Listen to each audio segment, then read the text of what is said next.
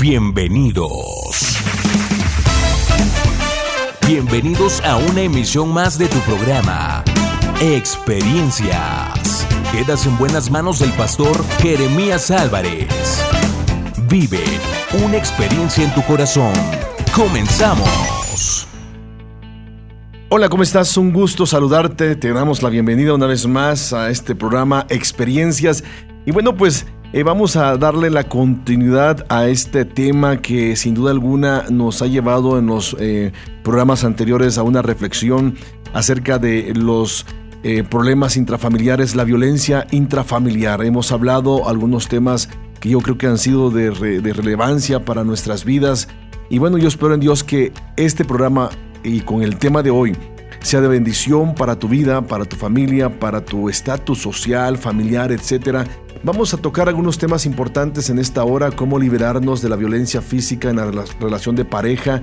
Y bueno, temas que yo creo que van a bendecirnos también. Voy a tocar algunos puntos como cómo liberarnos también de la violencia psicológica en la relación de la pareja, que son algunas áreas donde más se acuñan muchas veces la violencia intrafamiliar, y también cómo liberarnos de la violencia sexual, muchas veces también en la pareja. Y estaremos abordando algunas características también de violencias de los que cultivamos muchas veces en el hogar, en base a los hombres violentos y sus víctimas en el hogar. No te vayas, yo te invito a que te quedes conmigo en este programa Experiencias, que sin duda alguna será de reto, será de reflexión, y yo espero en Dios que sea de bendición para tu vida y para tu familia. Estamos en Experiencias. Sigue en sintonía de Experiencias. Continuamos.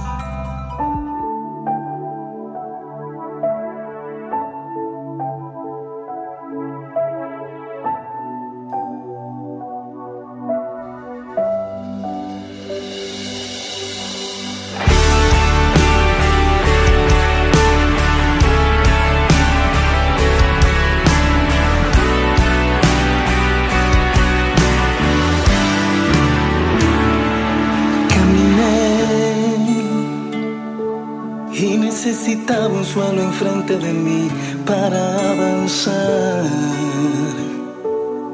y en esa soledad que yo viví llegaste tú y me has cuidado con tanto amor. Me has guardado aun cuando ha llegado el tiempo de invierno. Me has abrazado, trayendo sobre mí tu calor. Con amor me has dicho confía, tú eres mi sustento y has sido tú mi protector. Tú eres mi paz,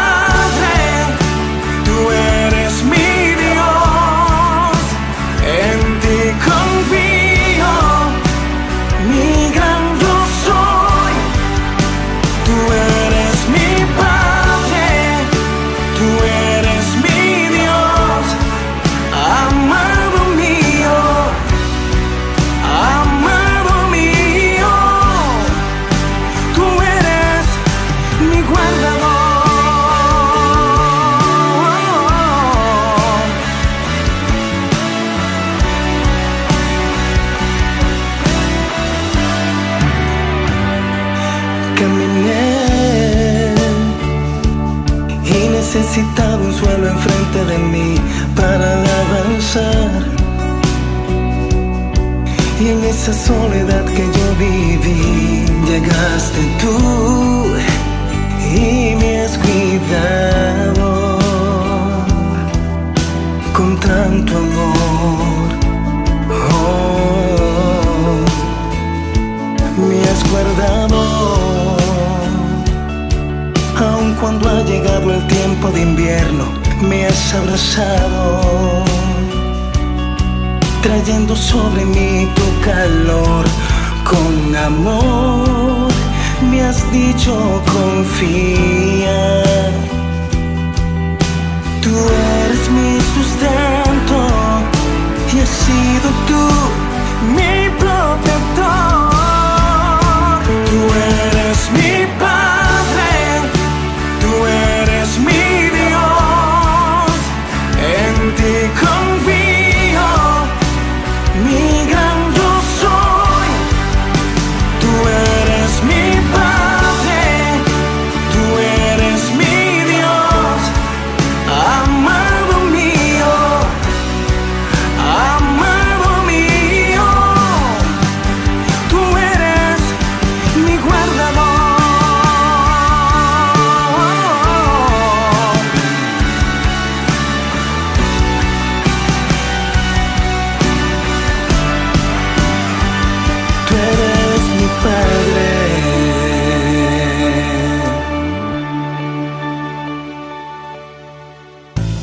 regresamos con más música y comentarios a través de Experiencias.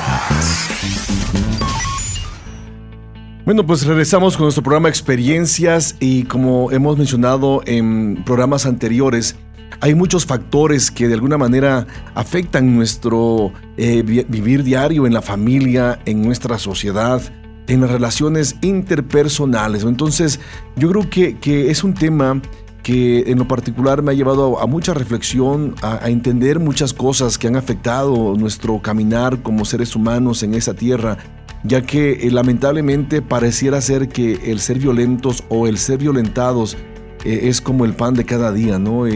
Son experiencias que llevan a mutilar relaciones, a afectar relaciones. Y bueno, yo espero en Dios que hoy podamos aprender juntos, tú que me estás escuchando y de alguna manera, en este caso desde esta cabina, yo también reflexionar y aprender algunas cuestiones y puntos importantes, ¿no? que la Biblia nos enseña, ¿no? A lo largo de la Biblia podemos ver cómo la violencia afectó relaciones, ¿no? Desde la perspectiva emocional, física, entre otros tipos de relaciones. Si podemos mencionar, por decirlo así, la relación de Adán y Eva, ¿no? Fue la primera impacto que se puede ver en la Biblia, ¿no? Sobre la violencia intrafamiliar. Y podemos preguntarnos, ¿no? Pero ¿dónde está la violencia entre ellos? Pues en el sentido de la culpa, en el sentido de estarse culpando unos a otros. Recordemos que el pecado, el problema que hubo por allí entre Adán y Eva, el haber desobedecido a la voz de Dios, ellos cuando son confrontados por Dios, ellos de alguna manera empiezan a culparse, ¿no? Y eso es un tipo de violencia. La culpa es un tipo de violencia porque va dirigido a las emociones, va dirigido de alguna manera a la integridad emocional, sentimental, psicológica de la persona. Entonces vimos a lo largo de estos programas anteriores cómo la violencia ha afectado las relaciones, ¿no?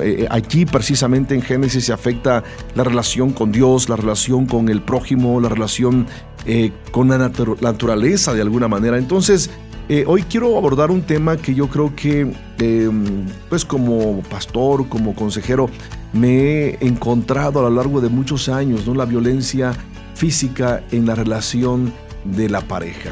Al hablar de la violencia física, no nos estamos refiriendo a una situación aislada, como por ejemplo un empujón o una bofetada y cosas por el estilo. Mencionábamos en días pasados, ¿no? Es parte de la mala comunicación y de las malas relaciones que muchas veces cultivamos como seres humanos. Mencionábamos precisamente que es por la acumulación de la tensión, que muchas veces los matrimonios se conflictúan, el episodio se convierte muchas veces en algo más agudo cuando ya empiezan a haber golpes. Mencionábamos también en programa antepasado o pasado, y la conducta arrepentida, ¿no? Amante, bondadosos, ¿no? Esos que golpean, que hieren física, emocionalmente, pero después de un momento ya están pidiendo perdón, están queriendo reivindicarse en una relación. ¿Han escuchado, han conocido ustedes alguna vez alguna persona, algún matrimonio, alguna relación con estos estándares? Déjame decirte que yo muchas veces he escuchado frases del cónyuge violento diciéndole a su víctima: mira, voy a cambiar, ya voy a dejar de ser así, me voy a esforzar para cambiar, y cosas por el estilo. Y lamentablemente muchos que son víctimas empiezan a creerle, ¿no? El problema es cuando no hay un compromiso de cambio, un compromiso de cambio, pero desde el fondo, radical en todos los sentidos, ¿no? Entonces, todo ese tipo de cosas de alguna manera nos empiezan a afectar en las relaciones interpersonales, ¿no? Entonces, ¿por qué? Porque permitimos que la violencia siga generando dolor y heridas. Y lo peor, hace un tiempo yo escuchaba a una persona donde su voluntad está tan afectada, donde la persona violenta ha pasado o pasó por encima de su voluntad al grado que no puede esta persona reaccionar por voluntad propia, ¿no? ¿Y qué es lo que hace, por ejemplo, una persona violenta? Por lo regular, una persona violenta amenaza, y fíjate bien, amenaza sembrando temor, sembrando de alguna manera angustia, zozobra, desdén en la persona violentada. No, haciendo esto, la persona lógicamente que es violenta empieza a tomar control de las emociones, del área física, del área emocional y de del área sentimental, precisamente sobre la persona que ha sido dañada por mucho tiempo o por el tiempo que sea necesario, ¿no? Entonces podemos darnos cuenta, mis amados, que cuando nosotros permitimos que las relaciones se tornen en violentas, y cuando nosotros o la persona violentada deja de tener la capacidad de reaccionar, es cuando su voluntad ha sido rebasada. Es cuando su voluntad ha sido de alguna manera trastocada por la persona que ha sido de alguna manera la persona que ha estado sembrando violencia en ella. Entonces, yo te quiero dejar esto hoy, te quiero comentar todas estas cosas, porque la pregunta es cómo librarnos de la violencia sexual, de la violencia psicológica, ¿no? de esa violencia que la pareja ha sembrado, que la persona ha sembrado en el cónyuge, en este caso. Cómo librarnos de la violencia psicológica en la relación de la pareja. Entonces, yo creo que hay algunas pautas importantes que son dignas de entender, ¿no? Cuando empieza a cultivarse la práctica, en este caso del hombre hacia la mujer, cuando el hombre es misógino y su compañera de alguna manera permite el grado de violencia en su área emocional, en las cuestiones sentimentales, etcétera, etcétera. Entonces,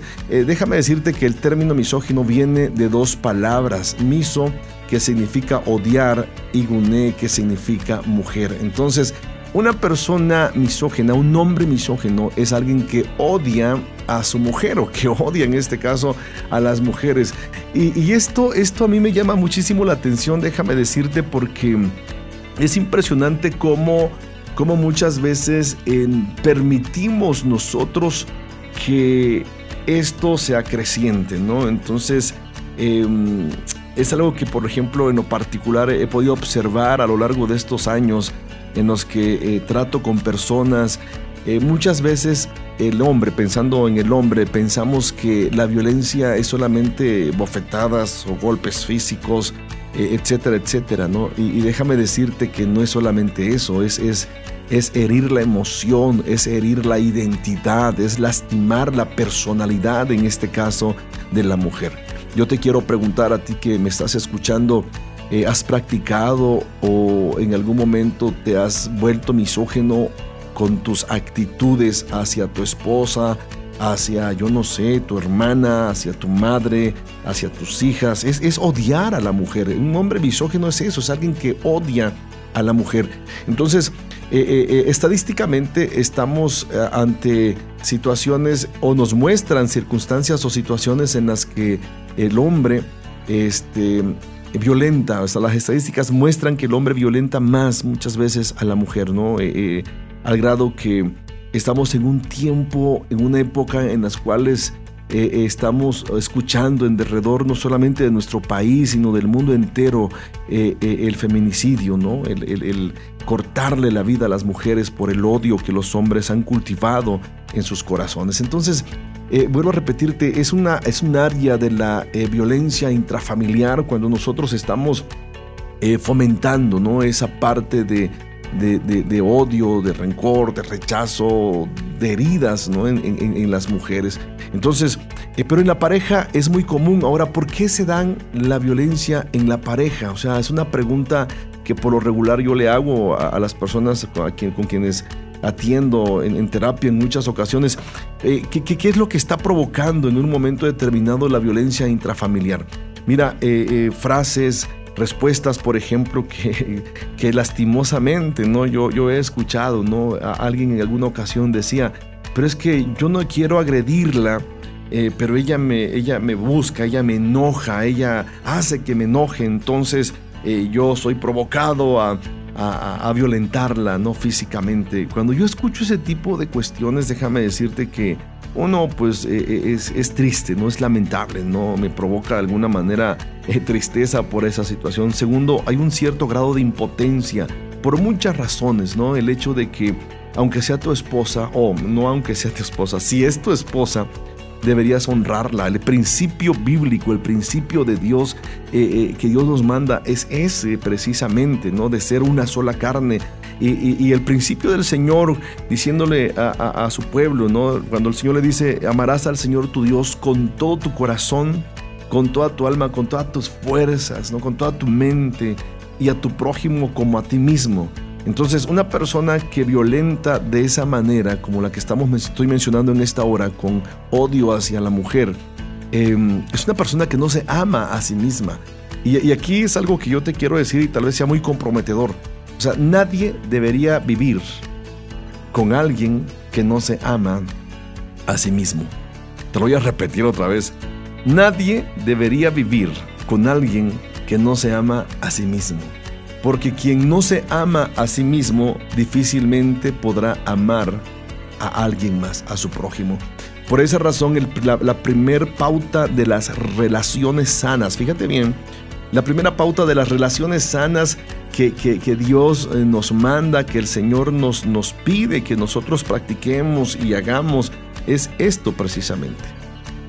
Que practiquemos relaciones sanas. ¿Quiénes pueden practicar relaciones sanas? Aquellos que primeramente aman a Dios con todo su corazón, con toda su mente, con todas sus fuerzas, con toda su alma. Cuando estas personas, cuando el ser humano aprende a amar a Dios, aprenderá a amar a su prójimo, porque entonces se amará a sí mismo. Una persona que ama a Dios y se ama a sí misma, esta persona de alguna manera amará a otra, en este caso a su esposa, a sus hijos, a sus padres, a sus hermanos, al prójimo. Y esto es básico, esto es bien interesante. Déjame decirte esto porque hace unos días te comento mi experiencia, ¿no? Y como este tiempo es un tiempo de experiencia, yo te quiero abrir mi corazón y te comento esto. Hace unos días, hace un par de meses, yo reflexionaba acerca de algunas cosas. El Señor trajo a mi mente a reflexionar algunas cuestiones, ¿no? Y pensé en personas que me han hecho daño, pensé en personas que me dañaron. Y yo le dije al Señor en mi corazón, pero no las odio. Pero ¿sabes qué? El Señor me dijo, me hace sentir en mi corazón, y el Señor me dice, pero no has mostrado un sentimiento de amor. O sea, no las odias, pero no has mostrado, no has declarado que las amas. Y yo me quedé reflexionando al respecto, porque el Señor trae a mi corazón, su Espíritu Santo habla a mi corazón y me dice, mira, cuando yo estaba en la cruz, la gente me rechazó, la gente me odió, la gente me hirió, etcétera, etcétera. Pero aún sobre el dolor y aún sobre el odio y aún sobre el rencor que las personas mostraban hacia mi persona, estando yo clavado en la cruz, aún así yo pude expresar perdón, pero pude expresar también amor. Cuando el Señor a mí me dice eso, me hace sentir a través de su Espíritu Santo en mi corazón este principio.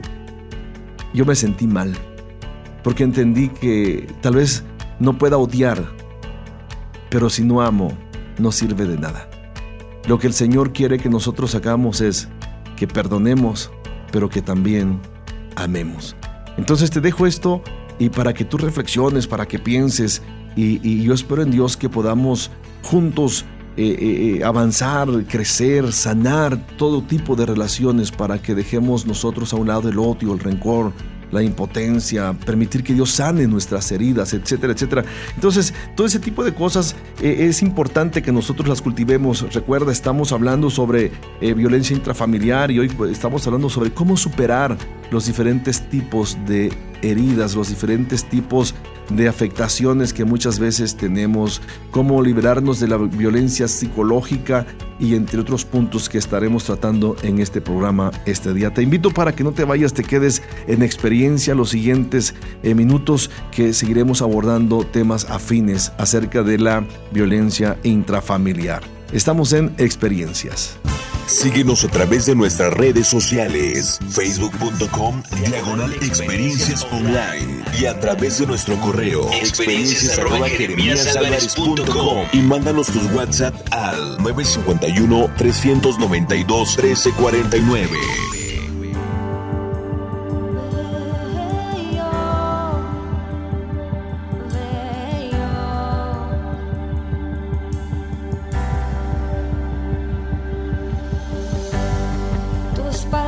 Son tan duras. más dulce que la miel. Jesús, quiero escuchar tus palabras, guardarlas en mi corazón y contemplar tu mirada, abrazarme a tu amor. Estar en el lugar donde puedo respirar tu presencia y quedarme nada más.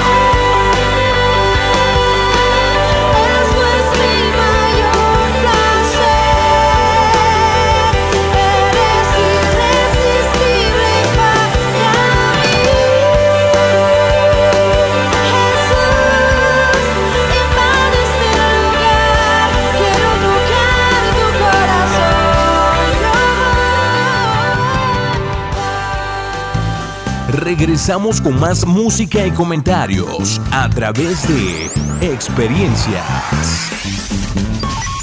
Pues continuamos con nuestro programa Experiencias y bueno, te decía, estamos hablando sobre algunas características del por qué somos violentos o por qué la sociedad es violenta en el hogar, en la sociedad y en sus relaciones.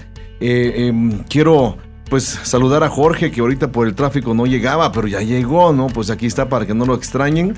Jorge, pues bienvenido. Sí, bienvenido. Gracias, pa. Sí, corriendo y llegando tarde, pero ya chequé tarjeta, entonces ya ahí me descuenta el día nomás. Ya, ¿no? Con un 50% de descuento. Bueno. Bienvenido, Jorge. Gracias. Y bueno, pues gracias a Dios por este tema, mis amados hermanos. Yo creo que nos debe llevar, repito, a una reflexión profunda. Y bueno, les estaba yo hablando sobre la parte del hombre misógino, Jorge, y hablábamos, o les comentaba aquí a nuestros radioescuchas, que esta frase de la misoginia tiene que ver con odio, no miso, odio y ginia a la mujer, ¿no? Es un odio a la mujer. Y yo creo que es un tema, digo, tú y yo y todos los que nos están escuchando, pues sabemos que es como el pan de cada día en la sociedad y muchas veces, lamentablemente, en los hogares, el maltrato del hombre hacia la mujer como tal, como aprovechándose, si pudiéramos decir, de sus capacidades muchas veces el hombre. Sí, yo creo que es algo que se ha venido demeritando y hasta cierto punto en la Biblia vemos muchos ejemplos de que un hombre no se hace así, o sea, no nace así, perdón, ¿no? Y lo hemos visto que la violencia no es algo que se traiga en la sangre o en los genes, es algo que se va creando, ¿no? Con Rosy, con mi esposa, hemos visto, pues, somos de ver algunas series, ¿no? Y a ella le gustan mucho las series estas policíacas y lo que tienen que resolver casos de homicidios y todo eso, ¿no? Entonces, como en 4, 5 series más o menos que hemos visto, no en una semana, ¿no? Dosificadas. Pero hemos visto como común denominador. Digo, al final son series, pero son basadas en algo real. Claro, que plasman una realidad cultural, ¿no? Entonces, hemos visto que, por ejemplo, muchos de los hombres que matan a mujeres, o sea, feminicidios y todo eso, es porque ellos fueron maltratados incongruentemente por su mamá. Entonces, yo puedo ver que es como esta parte de venganza hacia las mujeres, porque alguien más les hizo daño, en este caso la figura materna, la figura de protección, independientemente de que haya habido un padre ausente o lo que sea, ¿no? Pero esta parte de que, digo, ¿y por qué la mamá maltrata? Porque el esposo, digo, es una cadenita que va para atrás, ¿no? Entonces, podemos encontrar muchas causas por las cuales los hombres... Digo, no me quisiera incluir, ¿no? Pero yo entiendo que de alguna parte, pues sí tenemos esta parte de violencia, ¿no? Pero cómo se crea y de dónde viene, yo creo que un común denominador es eso, ¿no? Independientemente de la falta de Dios. Exactamente. Ahora, precisamente en el libro Hombres Violentos y sus Víctimas en el Hogar, que mencionábamos hace algunos programas anteriores, veíamos las características, por ejemplo, de las mujeres que son violentadas, de los hijos que son violentadas, y la pregunta que resalta, Jorge, que la pregunta que pudiéramos hacer al aire en esta hora es, ¿por qué maltratan los hombres? O sea, ¿cuáles son las razones por las cuales los hombres maltratan? A mí me llama muchísimo la atención, y como ya mencionábamos, no es una cuestión biológica, no es un gen, no es algo que, bueno, te voy a heredar esto, ¿no? A final de cuentas, es una cuestión de modelos, ¿no? Cuando se ve un modelo de violencia, estamos o tendemos a repetir ese patrón de conducta, o muchas veces alguien pudiera decir, es que fulano en la casa nunca vio violencia de su papá o de su mamá, y pueda que sí, o sea, lo irónico es esto también, ¿no? O sea, a mí me llama mucho la atención todo esto, porque alguien pudiera excusarse, es que no era violento mi papá ni mi mamá, ¿y por qué se hizo violento entonces? Muchas veces las personas violentas, o mejor dicho, la persona violenta, la mayor parte de las veces lo que está expresando es un sentimiento o un grado de impotencia, de humillación, porque a veces pensamos, y aquí es donde yo quiero, a estas alturas del partido, en pleno siglo XXI en el cual estamos viviendo, sí, yo creo que ya nos damos cuenta que la violencia no solamente es física. Durante muchos años, décadas quizás, se pensó que la violencia era física, no era de golpes y ya, o sea, mientras no te golpeen no hay problema físicamente, pero si nos damos cuenta, la violencia también se traduce en muchas frases, en muchos términos, desde muchas áreas. Por ejemplo, no sé si tú has escuchado que alguien, o que el papá muchas veces, o la familia quiere afectar la masculinidad, por ejemplo, del hombre, del niño, con frases aparentemente inocentes, ¿no? Frases como, no seas mariquita. Digo, decían antes, ahorita hasta puede ser una ofensa, pues, ¿no? Sí, ahorita todo ofende. Sí, o sea, pero bueno, y lo digo con todo respeto, ¿no? A la sociedad. Pero era una frase denigrante, ¿no? Denigrante, ¿no? O sea, ofensiva. Claro. De alguna manera, ¿no? Entonces, esta palabra, por ejemplo, muchas veces denotaba al hombre tímido, no una persona que tuviera otras inclinaciones sexuales, sino una persona tímida, una persona, denotaba a una persona que sin duda alguna era, no sé, frágil, vulnerable, débil, ¿no? Débiles de carácter, etcétera. No sé si alguna vez tú escuchaste esa frase. Claro, sí, pues digo yo, en la etapa de primaria, secundaria, pues ahí es lo más común, ¿no? Que los amigos o los compañeros de clase, bueno, hace algunos ayeres, ¿no? Ahorita así ya las cosas han cambiado mucho. Pero era muy común decir eso, ¿no? O sea, entre compañeros, que un tío te lo dijera, o sea, no llores, no sé, no uses el color rosa. Digo, cositas tan insignificantes en su momento, pero así que posiblemente pueden afectar el futuro de una persona, ¿no? O sea, y para mal, porque va a ser un peligro constante para una sociedad futura. Sí, ¿no? Sí. Entonces te digo, es la pregunta que hicimos al aire, ¿no? ¿Por qué los hombres violentan? ¿Por qué los hombres son violentos? ¿No? Entonces, yo creo que una característica que a veces podemos notar en todo esto, pudiera ser esas frases, ¿no? Que a veces, de alguna manera, a una persona, pensemos en un niño, un adolescente, que le empiezan a decir así, no, es que eres un debilucho, uh-huh, es que eres un cobarde, es que eres una persona que no reacciona. Hay personas que digo, tú y yo y los que nos están escuchando en muchas ocasiones, vimos a personas que eran muy tranquilas y después de tanta afectación emocional, de abusos, ellos tuvieron que sacar la casta, pues, uh-huh, ¿no? Y el problema está que se polarizaron, muchos de ellos se fueron al extremo. No eran violentos y ahora se hicieron violentos. ¿No? ¿Por qué? Por la mucha presión cultural, familiar, de las circunstancias, etcétera, etcétera. Sí, yo creo que el primer punto aquí es la familia, ¿no? Uh-huh. Yo recuerdo que tuve un compañero en la secundaria, muy matadito en la escuela, ¿no? O sea, siempre buenas calificaciones y era del grupito de los nerds, ¿no? De los, uh-huh, así. Después de, no sé, 5 o 6 años lo veo y me entero que era líder de una banda.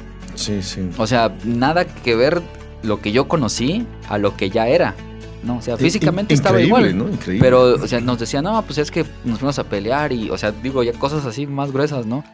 Y sí, como que, órale, ¿y este de dónde salió así? Así es. ¿No? O sea, independientemente de la presión que tenía en la escuela, sí, sí, la casa de cada quien es un mundo. Uh-huh. Entonces, la presión que ejerce la familia, yo creo que es la primera, ¿no? Independientemente de la sociedad, lo que escuchemos a diario en la calle, etcétera, etcétera, ¿no?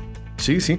Entonces, pensando en todo esto, yo pienso siempre desde la perspectiva bíblica, ¿qué dice la Biblia o qué ejemplos, qué historias tenemos en la Biblia sobre la violencia, pues, ¿no? ¿Por qué el hombre se convierte en violento? Tú acabas de mencionar un punto muy crucial, la familia. Pensemos en dos personajes así rápido, José y Esaú. Pensemos, o sea, Esaú, hermano de Jacob. ¿Qué hace que Esaú se convierta en una persona violenta? Pues todo el rechazo que tuvo, ¿no? El rechazo. O sea, el rechazo de su mamá, cuando la actitud de su hermano, ¿no? Que le roba primero la primogenitura, luego la bendición paternal que le correspondía a él, el rechazo de su mamá. Yo digo, a veces yéndonos un poquito más allá, aun cuando dice la Biblia que Isaac amaba a Esaú, Isaac era un padre distante. Uh-huh. Digo, tú y yo somos papás. Sí. Digo, tú no confundirías a tus hijos. A veces de nombre sí. Pero... bueno, quito el ejemplo. No, pero sí tiene sentido. O sea, imagínate que viene tu niño y tú sabes qué características, por ejemplo, tiene Mateo. Uh-huh. O sea, que te vendaran los ojos y tú puedes tocar a tu hijo y decir, él es mi hijo. Sí. Aunque quisiera imitar, no sé, ciertas características de Diego. ¿Me explico? Claro. No, o sea, digo, a mí se me hace algo, la verdad, imperdonable, claro, si tú quieres, ¿no? De parte de Isaac. Del papá, ¿no? Del papá. Sí. Pero cuando viene Jacob disfrazado de Esaú, dice, ciertamente la voz no es la voz de Esaú, es la de Jacob. Pero a ver, lo tocó, ¿no? Dice, pero bueno, su cuerpo sí, porque tocó el pelo que le habían puesto, ¿no? A Jacob en los brazos, ¿no? Pero yo digo, bueno, si eres un papá que está conectado con tu hijo, vas a conocerlo. Sí. O sea, ese tipo de violencia, cuando Esaú viene y ve eso, él se siente violentado emocionalmente, con su identidad, pero ni el papá que se supone lo amaba, lo pudo identificar. Uh-huh. José, un hombre violentado, ¿no? Una violencia creada, estructurada, con mentes maestras, sus hermanos. Sí, los dueños del bullying, ¿no? Sí, o sea... Los creadores del bullying, o sea, impresionante. O sea, si lo pudiéramos ver así y le pudiéramos poner el título, así como aparece en la Biblia a veces, ¿no? Pudiéramos poner ese título, los creadores del bullying. Sí. No, porque qué bárbaro, eran expertos. Sí, maestros. Maestros en todo. Entonces, a mí me impresiona todo esto porque, digo, ¿de dónde nace la violencia? ¿Por qué los hombres nos convertimos en violentos? Porque nos hacen sentir muchas veces vulnerables, porque empieza allí en la familia a cultivarse una mala figura de lo que verdaderamente significa ser hombre. Y bueno, pues no te vayas, estamos en Experiencias, estamos abordando el tema de, continuamos con violencia intrafamiliar y estamos abordando precisamente cómo ser libres, ¿no?, de la violencia psicológica. Y bueno, pues no te vayas, estamos en Experiencias. Síguenos a través de nuestras redes sociales, facebook.com/experienciasonline y a través de nuestro correo experiencias@jeremiasalvarez.com y mándanos tus WhatsApp al 951-392-1349. Yo no quiero más vivir lejos de tu presencia, mi Señor. Yo quiero hoy volver a donde todo comenzó, cuando yo era feliz. Tu presencia yo sentía, caminaba en tu jardín, mirándote todos los días.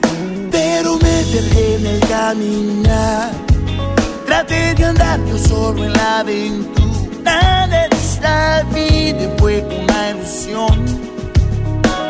Confieso que me he perdido, sí, mas hoy yo te devuelvo un corazón arrepentido por lo que ha hecho.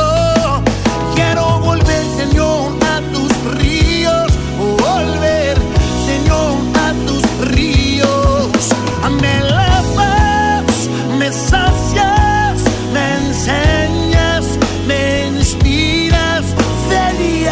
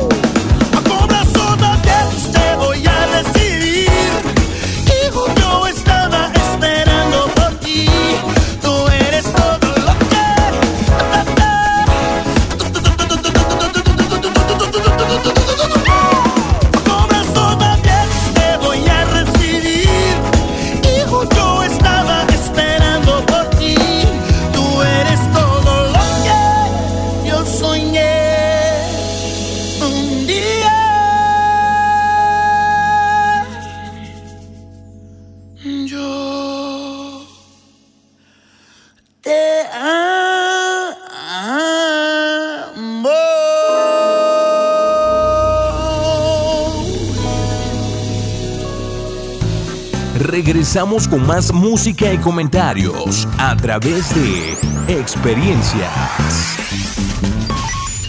Bueno, pues continuamos con nuestro tema. Te recuerdo, estamos abordando el tema de la violencia intrafamiliar, que es un tema general que hemos abordado ya en varios programas anteriores.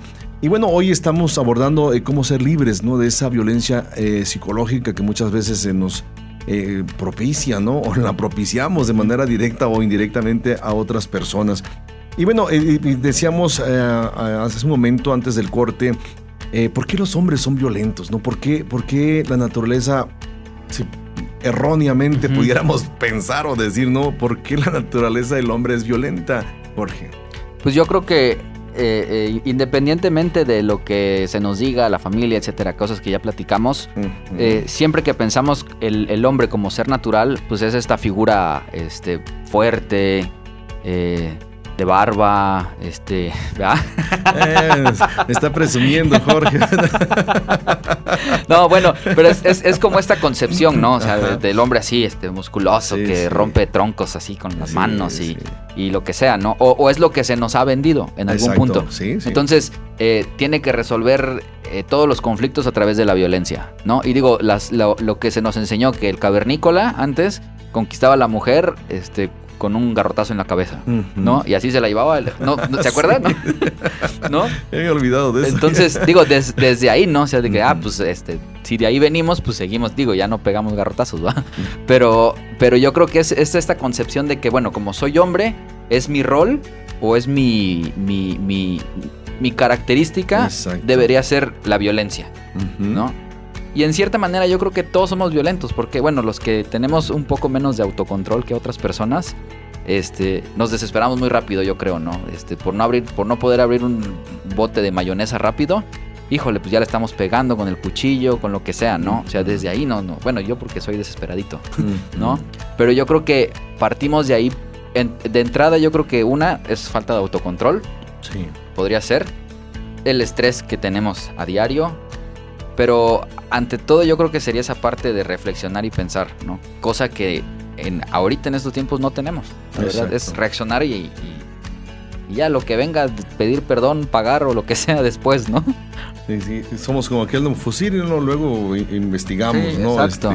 En fin, pero fíjate que cuando nosotros actuamos así, estamos pasando por alto el principio bíblico, ¿no? O sea, pensando en la relación matrimonial.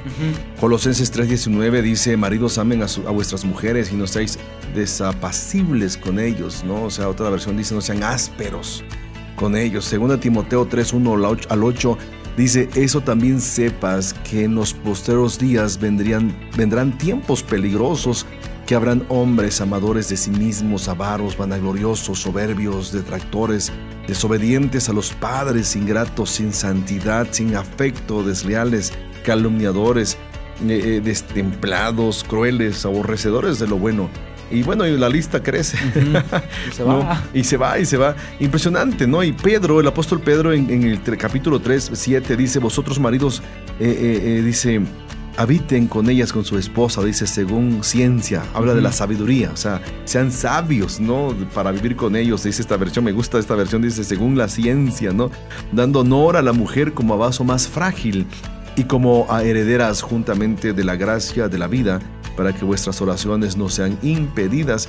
Y bueno, hay una serie, pues, ¿no? De textos bíblicos que pudiéramos encontrar acerca de todo esto, ¿no? Por ejemplo, Efesios 4:29-32 dice, ninguna palabra torpe, dice esta versión. La versión 60 dice, ninguna palabra corrompida. Y a mí me gusta esta frase, dice, ninguna palabra torpe salga de vuestra boca, sino la que sea buena para edificación, para que dé gracia a los oyentes.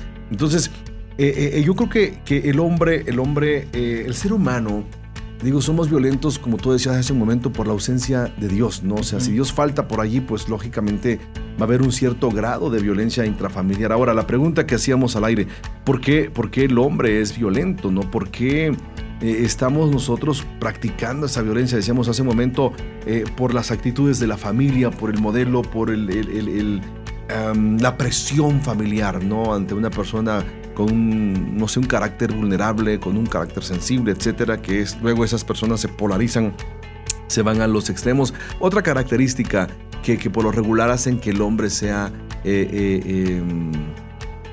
violento. Ok, pues digo, algunos datos duros que podemos ver identificado a través de la sociedad es que algunos comentarios que se nos hacen a veces, ¿no? Tienes que ser fuerte como un roble. Dice aquí, un antiguo dicho declara, los poderosos robles de pequeñas bellotas crecen, El fuerte roble no se rinde ante las presiones y las tensiones, no cede a la fuerza de las tormentas, permanece firme en medio del dolor, por lo menos eso es lo que vemos en el exterior. Uh-huh. Entonces, basado en esto, yo creo que tenemos que protegernos. Me protejo, ¿no? No, tenemos que protegernos, pero no de las cosas malas, sino de que no nos vean que somos débiles, ¿no? Exacto. O sea, me pongo mi armadura para que vean que sí sigo siendo fuerte, sigo siendo este hombre que provee en medio de toda situación, a pesar de la violencia que yo pueda estar generando dentro de mi casa, ¿no? Me llama mucho la atención, por ejemplo, este dato, ¿no? A los atletas profesionales se les considera como los robles más fuertes de la sociedad. Pasan por alto el dolor como si no existiera.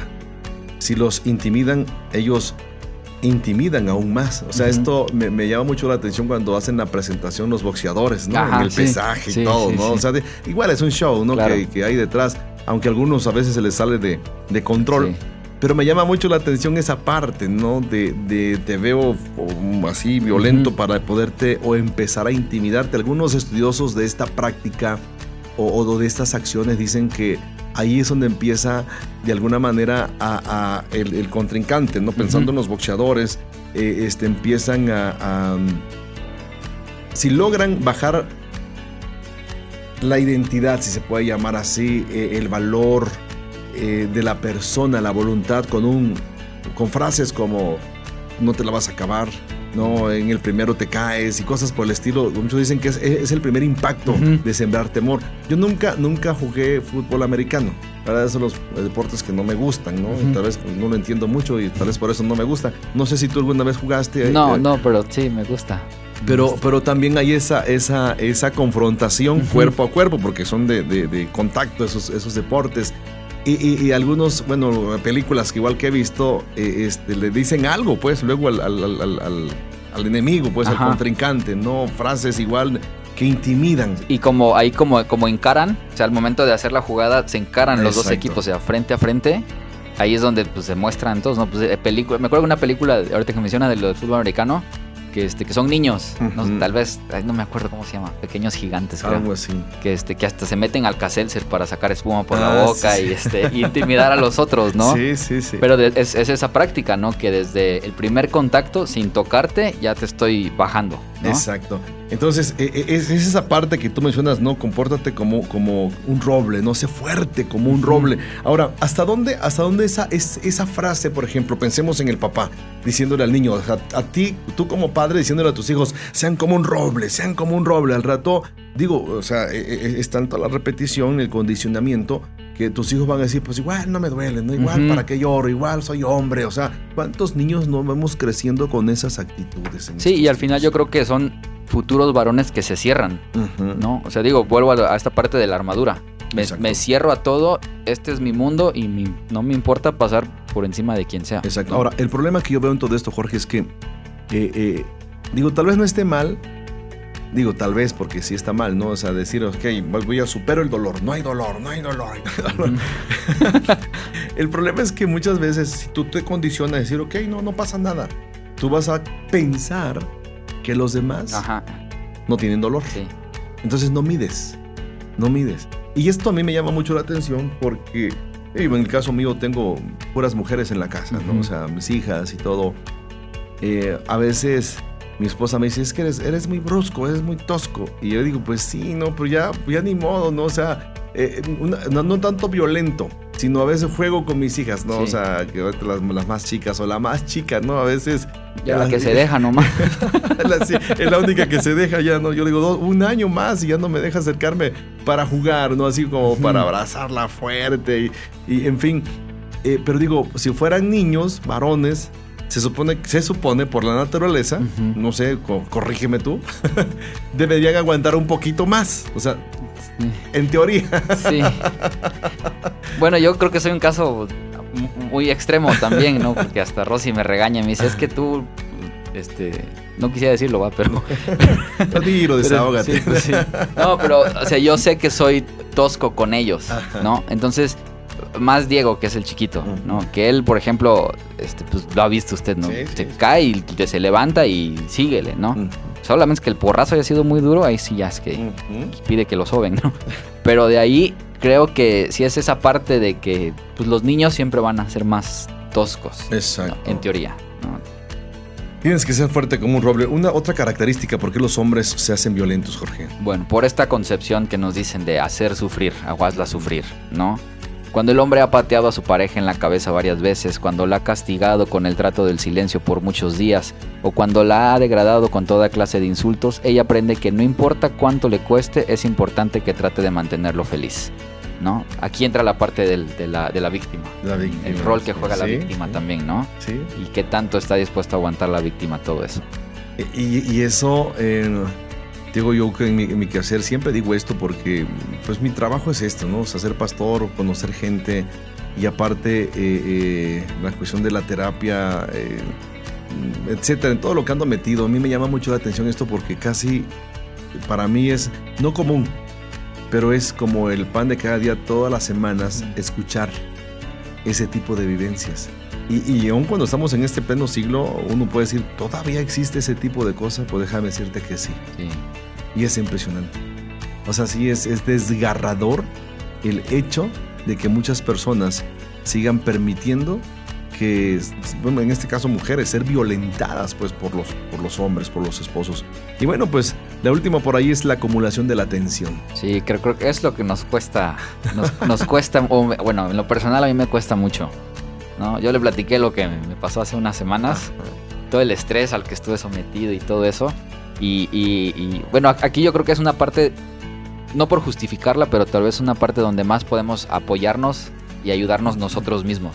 Exacto. No, digo, teniendo la ayuda de Dios, sí, pero pues también yo creo que Dios dice, bueno, actúa tú, o sea, te toca hacer tu parte, ¿no? Esta parte, exacto, de autocontrol, esta parte de tratar de, o sea, no le voy a gritar a mis hijos, no le voy a gritar a mi familia por una cosa que yo tuve en mi trabajo, por una situación que ni estuvo en la casa, ¿no? Uh-huh. Entonces, ¿por qué llevar esta carga a la casa? Exacto. ¿No? Hablando de esta parte de la familia, ¿no? Sí, entonces digo, esta parte sería hasta como darnos el permiso, ¿no? Decir, es que estaba tensionado, ¿no?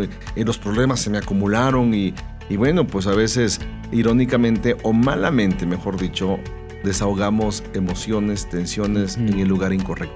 Con la familia, con la esposa, con los hijos, etc. Y bueno, lamentablemente, muchos no han encontrado el camino de cómo dejar de ser víctimas en este sentido. Entonces, cómo en un momento determinado, cómo ser libres. Yo, antes de terminar este programa y ese tema del día de hoy, algo que quiero decirte o dejarte en tu corazón, a ti que nos estás escuchando, primero tienes que evaluar, ¿no?, el grado de violencia. Bueno, violencia es violencia en cualquier grado. El problema es que pensamos que es normal. O sea, claro, la gente se va acostumbrando a la violencia. No, dice la Biblia, vuelvo a repetir a José, dice que la Biblia que sus hermanos le hablaban ásperamente. Uh-huh. ¿Tú crees que Jacob no escuchaba eso? Claro. Sí. ¿Cuántas veces nosotros permitimos eso también? O hacemos eso, o nos hacen eso en un momento determinado. Estaba leyendo un artículo ayer que en México, y creo que aquí en Oaxaca, hay un alto índice, fíjate bien, de violencia intrafamiliar o conyugal, pero hacia el esposo, hacia el hombre. Y eso hay. No hay muchísima violencia hacia el hombre, más en estos tiempos con las cuestiones del feminismo y entre otras cosas. Hay que abrir un club, ¿no? De hombres violentados. En fin, ¿cómo podemos huir o cómo podemos sanar o cómo podemos nosotros, o qué debemos hacer, mejor dicho? Lo que debemos hacer, uno, repito, es evaluar ese tipo, el grado de violencia. 2, poner límites. 3, tomar decisiones. ¿Por qué? Porque muchas veces se toman decisiones ya cuando es demasiado tarde. Y digo, y si podemos dar vuelta a la historia en el momento preciso, yo creo que es cuando ya empieza a haber violencia emocional, psicológica, física, etcétera, etcétera. Tenemos que empezar a poner límites claros para que eso no continúe. Claro. Pablo dice que no fuimos llamados a esclavitud, sino a libertad. Y la libertad está en Cristo Jesús. Jorge, gracias por haber estado conmigo este rato, ¿no?, en experiencias, y yo espero en Dios que podamos seguir abordando ese tema que es muy amplio, y gracias por tu participación. Sí, mil disculpas por la tardanza y por llegar tarde, pero bueno, Aquí estamos, bueno, estuvimos. Y muchas gracias una vez más, Paz, por la invitación. No, ya sabes, ya de todas maneras ya salió el 50%, ¿no? Este programa, ni modo. Dios te bendiga, Jorge, gracias. Gracias a ti que nos has escuchado. Te recuerdo que puedes sintonizar en nuestro programa en www.dumradio.com. Ahí están toda la programación de los demás compañeros locutores. Dios les bendiga a todos ustedes. Y les recuerdo que lo mejor es estar en familia. Bendiciones. Síguenos a través de nuestras redes sociales, facebook.com/experienciasonline y a través de nuestro correo experiencias@jeremiasalvarez.com y mándanos tus WhatsApp al 951-392-1349.